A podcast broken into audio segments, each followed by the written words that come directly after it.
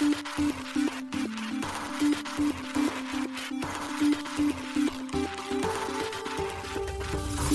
しい経済ニュース。この番組では現当社のメディア新しい経済が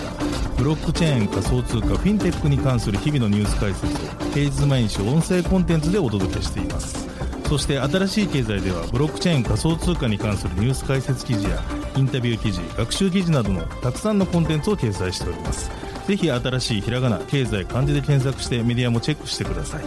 そして LINE 公式アカウントではメディアの更新情報を配信しております。LINE 公式アカウントにもぜひご登録ください。この番組は株式会社フィナンシェの提供でお送りします。フィナンシェはスポーツチームやエンタメプロジェクト DAO などのトークンを購入して支援ができる新しいクラウドファンディングサービスです。サッカー J リーグ野球バスケなどのプロスポーツチームをはじめ映画やアイドルインフルエンサーなど100以上のプロジェクトのトークンがフィナンシェで購入できます。さらにトークン購入者はプロジェクトに応じたキャンペーンの参加や NFT などの特典もぜひ iOS や Android でフィナンシェのスマホアプリを入れて新たな応援体験を味わってください。あなたの夢がみんなの財産になる。フィナンシェ。現当社新しい経済編集部の大塚です。高橋です。はい本日は7月の14日金曜日です。今日のニュースいきましょう。3年にわたるリップル裁判に判決。一部 SEC の主張を認めるも XRP は証券ではない。リップル裁判の判決を受け、複数の暗号資産取引所が XRP 取扱い再開を報告。ポリゴンラボマティックをポルにアップグレードする提案公開、ポリゴン2.0一環で。コインベースの独自レイヤー2ベースが開発者向けにメインネット公開、一般公開は8月に。米コインベース、コインベースウォレットにメッセージング機能を追加。Google プレイがデジタル資産関連のポリシー更新へ特定条件下で NFT 取扱い可能に。Sui 財団、 Sui 上の DeFi 構築のためのオーダーブックをローンチ。ビットトレードにコスモス上場へ国内3例目。OK コインジャパンに DAI 上場へ。SBIVC トレードのステーキングサービスに XDC 追加。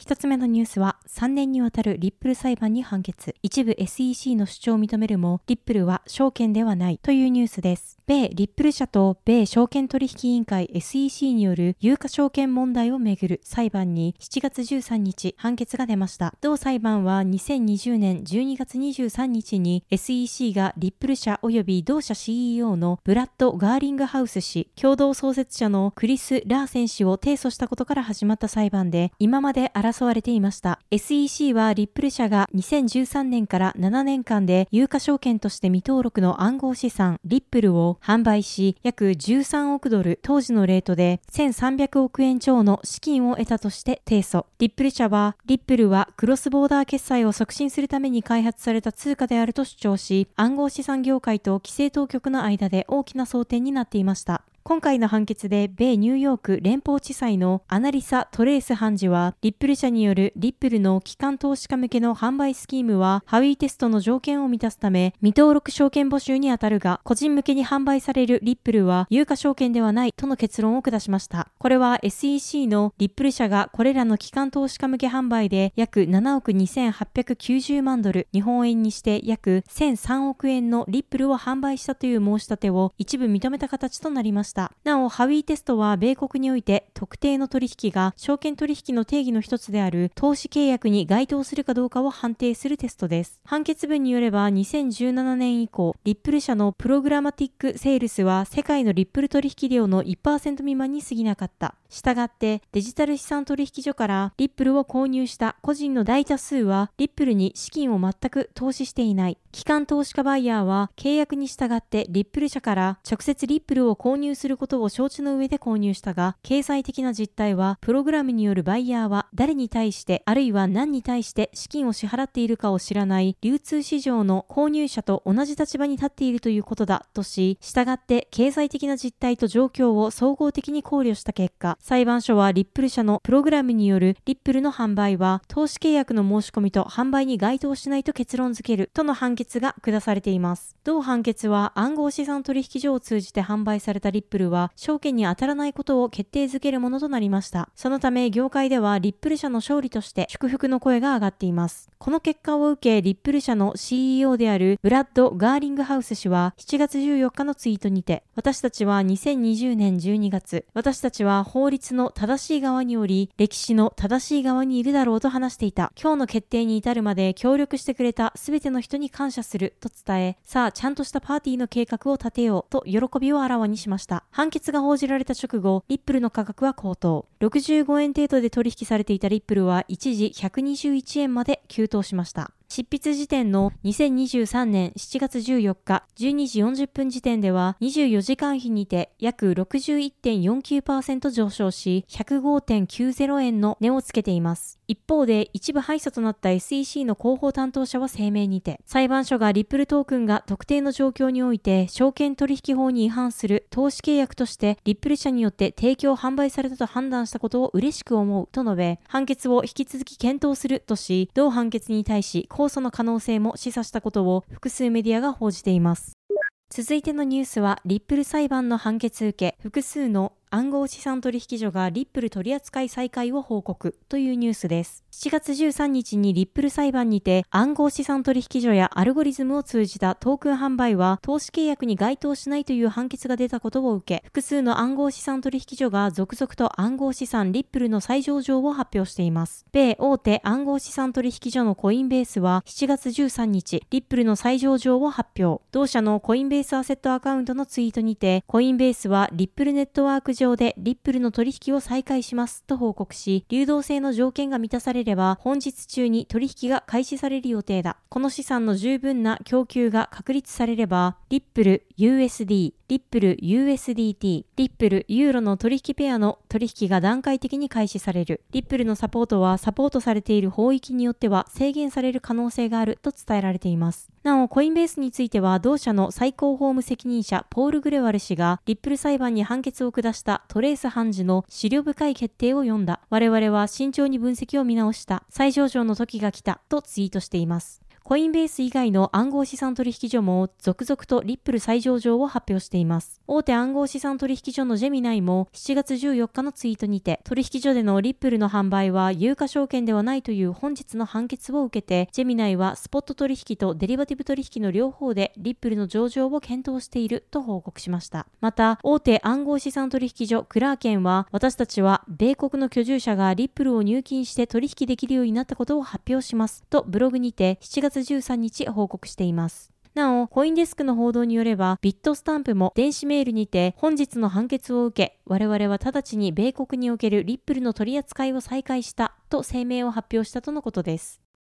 続いてのニュースは、マティックをポルにアップグレードする提案が公開というニュースです。ポリゴンラボがポリゴンのネイティブトークンマティックを新トークンポルへアップグレードする提案を7月13日発表しました。今回の提案は6月13日に発表されたポリゴンの新たなロードマップポリゴン2.0の一環です。ポリゴン2.0についてはこれまでフラッグシップブロックチェーンポリゴン POS のアップグレード及びプロトコルアーキテクチャの改良が発表されており今回のポルへのアップグレードはポリゴン2.03つ目の発表となります。ポリゴンラボはブログにて BTC を第一世代、イーサを第二世代のネイティブトークンと表現。ポルについてイーサが確立したトークンの生産的価値をさらに飛躍させた第三世代のネイティブトークンであると述べています。具体的にはポルを用いることで同時にポリゴンエコシステム内の複数のチェーンのバリデーターになれるとのことです。また、ゼロ知識証明の作成やデータの可用性の保証など、ポルによりエコシステム内の全てのチェーンがバリデーターに対し複数の役割及びその報酬を与えられるようになることがポルの革新的な改善であるといいます。ホワイトペーパーによると、ポルの初期供給量は100億枚であり、その全てをマティックからの移行に充てるということです。また、トークンの移行についても記載されており、この移行をできるだけ簡素化するために、スマートコントラクトを用いたトークンの交換が利用されるといいます。なお、DeFi やスマートコントラクトに数年間マティックをロックしている保有者もいるため、無制限ではないものの、例えば4年間のような長期間の交換には対応するべきであるとの記載もされています。ポリゴン2.0に関する発表は全4回が予告されており、次回行われるガバナンスについての発表で最後となります。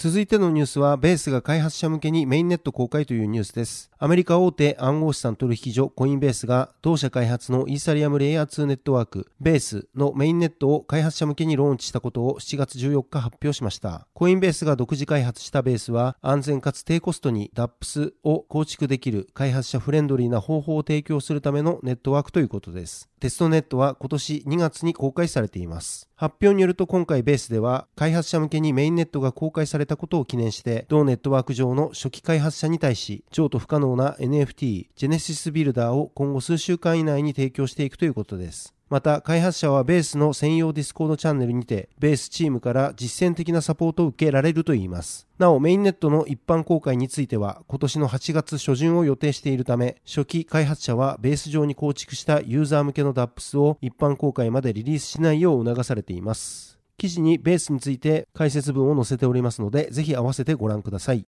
続いてのニュースは、米大手暗号資産取引所コインベース提供のコインベースウォレットにおいて、ウォレット間でのメッセージング機能がサポート開始されました。コインベースが7月13日発表しました。発表によると、この機能は Web3 用のメッセージングプロトコル XMTP を用いて実装されているといいます。これにより、ウォレット間で完全に暗号化されたメッセージングを用いたチャットが行えるとのことです。また、チャット画面から簡単にポリゴン上の USDC をガス代を支払うことなく簡単に送金することも可能になっています。現在この機能が利用できるのは DeFi の Aave が開発する分散型 SNS 構築サービスレンズプロトコルの利用者がコインベースウォレットにドットレンズアカウントを認証させた場合とコインベースウォレットの公式 Twitter に投稿されたプロモーションビデオ内の QR コードを読み込んだコインベースウォレットユーザーに限定されています。新しい経済編集部が実際に試したところ QR 読み込みによるメッセージング機能の取得はコインベースウォレットをダウンロードした上で通常のカメラアプリで当該 QR コードを読みウォレットを起動することでメッセージング機能の画面が表示されます。以降は資産画面の右上にあるメールボックスアイコンが表示されるようになるため、そこからメッセージング機能の利用が可能になります。メッセージが送信できるのは、イーサリアムネームサービスのドットイーサや cb.id、またはレンズプロトコルのドットレンズなどのドメインアドレスのうち、送信先のユーザーがコインベースウォレットや他の XMTP 互換ウォレットに登録したアドレスのみとなります。なお、コインベースウォレットで受け取ったメッセージは複雑な手段を必要とせず、レンズプロトコル上のオーブやレンスターなどの XMTP を結合した他のソーシャルアプリに安全にインポートできるとのことです。ENS は複雑な文字列から構成される暗号資産のウォレットアドレスを認識しやすい任意の文字列と紐付けることができるイーサリアムブロックチェーン基盤のアドレスネーミングサービスです。インターネットにおける DNS のようなサービスです。コインベースは昨年9月に同社オリジナルの ENS である CB.ID の提供を開始しています。ENS のうち最も一般的な .ETH を用いたユーザー ID の取得は有料であるものの CB.ID はコインベースウォレットから無料で取得可能となっています。続いてのニュースは Google プレイがデジタル資産関連のポリシー更新へというニュースです。Android アプリの公式ストア Google プレイがブロックチェーンベースのデジタルコンテンツ取り扱いに関するポリシーを更新することを Android 開発者ブログにて7月12日発表しました。ポリシー更新により Google プレイで提供されるアプリやゲーム内に特定の条件下で NFT などのデジタル資産の仕組みが組み込めるようになります。新たなポリシーでは、ブロックチェーンベースのデジタルコンテンツを取引できるアプリをユーザーへ提供するにあたり、デベロッパー開発企業は金融取引機能を申告フォームでその旨を申告する必要があることが明記されています。なお、ブロックチェーンベースのコンテンツは、ブロックチェーン上で保護されているトークン化されたデジタル資産として、このポリシーでは定義されています。また、ポリシーには、ユーザーに対する透明性と安全性を高めるため、NFT ゲーミフィケーションの項目に追加の要件が適用されています。これについては、NFT などのデジタル資産を統合したギャンブルアプリは申し込みを完了する必要があるということです。この項目にはギャンブルアプリに関する資格要件を満たさず、その他の現金を伴うゲームのパイロットプログラムに含まれていないその他の全てのアプリでは、金銭的価値のあるものを価値のわからない NFT を取得するチャンスに対する見返りとして受け入れるべきではないとし、ユーザーが購入した NFT はユーザーエクスペリエンスを向上させたり、ゲームの進行を手助けするために消費または使用されるべき、NFT を賭けや出資に使用し、実世界で金銭的価値のある商品を獲得する機会を得ようとしてはならないと記載がされています。また新たなポリシーにはデバイス上で暗号資産をマイニングするアプリは認めないこと、そして暗号資産取引及びソフトウェアウォレットのアプリについては商品やサービスがその地域や国で禁止されている場合は当該の地域や国ではアプリを公開できないとしました。なおここまでで紹介したポリシーの内容は今年の12月7日に発行されるということです。また今年の8月1日に発行される追加のポリシーとして不透明な振る舞いがあります。開発企業はユーザーに対してアプリの機能を明確にする必要があるとした内容です。アプリやゲーム内でユーザーがトークン化されたデジタルを獲得できるようにする場合、開発企業はこれを明確に宣言する必要があるとしています。その他にも開発企業はプレイや取引活動から得られる潜在的な収益の宣伝や美化はできないとしています。今回のブログ投稿者で Google プレイのグループプロダクトマネージャーであるジョセフ・ミルズ氏はユーザー所有のコンテンツを備えた従来のゲームを再考し独自の NFT 報酬を通じたユーザーロイヤルティの向上までクリエイティブなアプリ内エクスペリエンスが繁栄し開発者のビジネス拡大を支援できることを楽しみにしているとポリシー更新についてコメントしています。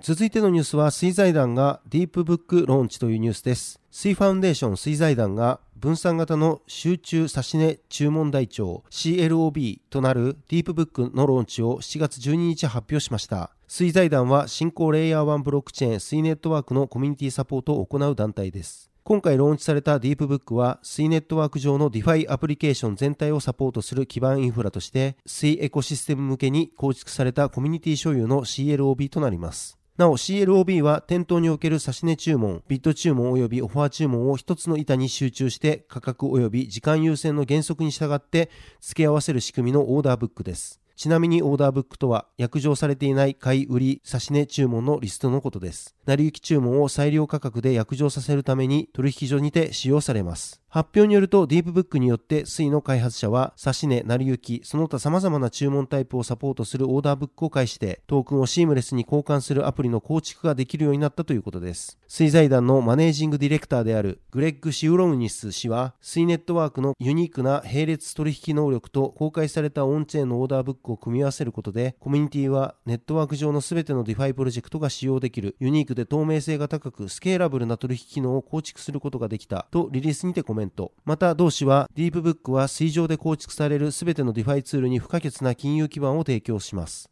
Sui ネットワークに組み込まれたスケーラビリティのコンポーザビリティと相まって、ディープブックは開発者に他のネットワークでは不可能なアプリケーションを構築するチャンスを提供すると述べ、我々はネットワークを発展させ、 Sui を基盤とする全ての開発者をサポートする Sui エコシステムのための公共財としてディープブックの創設を支持すると語っています。ディープブックをすでに活用している C ネットワーク上の DEX、キリアエクスチェンジの創設者兼プロダクトリーダーのアディティア・ドウィベディ氏は、キリアの究極の目標は Sui 上の DeFi の流動性へのアクセスを一箇所で提供することです。ディープブックはエコシステムの中で最も深い流動性を提供する手段の一つとなるため、当社のルーターに統合することが最も重要でした。とリリースにコメントを寄せています。続いてのニュースはビットトレードにコスモス上場へ国内3例目というニュースです。国内暗号資産取引所ビットトレードが暗号資産コスモスの取扱い予定を7月14日発表しました。取扱い開始は7月19日の15時の予定です。なお、コスモスが国内で上場するのは GMO コイン、SBIVC トレードに続き3例目となります。発表によるとビットトレードでのコスモス取扱いは販売所サービスでの購入、売却が対象となります。現物のみの取り扱いとなっており、入出金にも対応するといいます。ただし、取引所サービスは対象外です。ビットトレード及びビットトレードアプリでサービス提供開始されます。今回のコスモスが予定通り取り扱いとなれば、ビットトレードでは全31銘柄の暗号資産を取り扱うことになります。同取引所では現在、ビットコイン、ビットコインキャッシュ、イーサリアム、イーサリアムクラシック、ライトコイン、モナコイン、ネム、ステラルーメン、リップル、フォビトークン、ベーシックアテンショントークン、オントロジー、トロン、クオンタム、ジム、リスク、エイダ、ポルカドット、エンジンコイン、IOST、ビットコイン SV、ジャスミー、OMG、コスプレトークン、テゾス、ディープコイン、パレットトークン、フレア、アスター、ボバネットワークの取引が行われています。続いてのニュースは OK コインジャパンに大上場へというニュースです。国内暗号資産取引所 OK コインジャパンが暗号資産大の取扱い予定を7月13日発表しました。OK コインジャパンでの大取扱い開始は7月20日17時から予定されています。対象サービスは取引所及び販売所とのことです。予定通り同取引所に大が上場すれば、同取引所の取扱い暗号資産は26銘柄となります。なお、大が国内取引所に上場するのは、GMO コイン、アンバージャパン、コインベスト、コインチェック、SBIVC トレードに続き6例目となります。大はメーカー DAO が発行するイーサリアムベースのステーブルコインです。暗号資産を担保として米ドルにソフトペックされています。現在、同取引所では、ビットコイン、ビットコインキャッシュ、イーサリアム、イーサリアムクラシック、ライトコイン、リップル、リスク、OKB、IOST、エンジンコイン、ベーシックアテンショントークン、トロン、クワンタム、パレットトークン、アバランチ、ステラルーメン、カルダノ、ディープコイン、ポルカドット、ジリカ、テゾス、エフィニティトークン、柴犬、サンド、ポリゴンの取引が行われています。また、同取引所では7月中にファイルコインを取り扱うことが6月に発表されています。現状では詳細な日時はアナウンスされていません。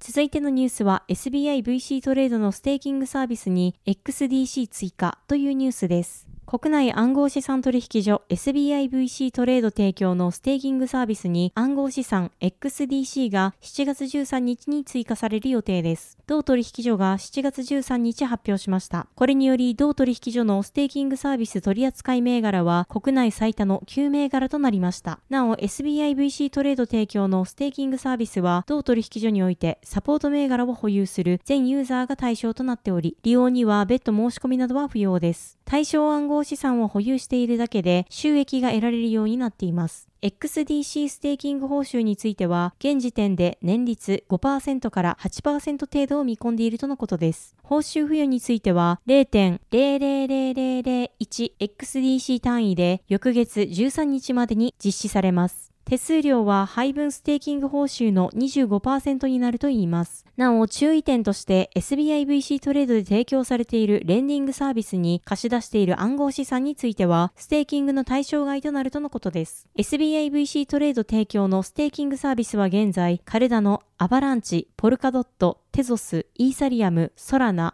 オアシス、コスモスに対応しています。ステーキングとはバリデーターと呼ばれるユーザーが対象となる暗号資産を一定量保有することで取引記録のブロック生成プロセスに参加し報酬を得る行為のことです。暗号資産取引所が一般ユーザー向けに提供するステーキングサービスではユーザーからトークンをプールに集めネットワークにまとめて預け入れる形式をとります。そのためステーキング参加に本来必要な暗号資産保有量を持たないユーザーでも少額でステーキング報酬が得られる仕組みになっています。なおステーキングはコンセンサスアルゴリズムのプルーフオブステークを採用するブロックチェーンで実行が可能となっています。コンセンサスアルゴリズムとは暗号資産のブロックチェーンのブロックを追加する際の合意形成のアルゴリズムです。XDC は XDC ネットワークのネイティブトークンです。同ネットワークは貿易金融の効率化を目的とする企業や金融機関などエンタープライズに特化したブロックチェーンとのことです。SBIVC トレードによると、XDC は貿易金融における取引の透明性、追跡性の向上やコスト削減、スマートコントラクトを活用した取引スピード向上や信用リスク低減など、世界中の貿易マーケットの効率化につながると考えられているといいます。また、XDC ネットワークは、米 R3 社開発のエンタープライズ向けブロックチェーンプラットフォームコルダと連携し、コルダにて決済用トークンとして XDC を利用できるなど、ハイブリッドブロックチェーンとして稼働可能である特徴を有しているとのことです。記事執筆時点2023年7月13日において国内取引所で XDC を取り扱うのは SBIVC トレードのみとなっています。はい、本日のニュースは以上となります。このように私たち新しい経済編集部では、ブロックチェーン暗号資産に関するニュースを平日毎日ラジオで配信をしております。本日ご紹介したニュースはすべてサイトの方に上がっております。ぜひサイトの方も見に来てください。新しいひらがな、経済漢字で検索して見に来ていただければと思います。それでは本日はありがとうございました。ありがとうございました。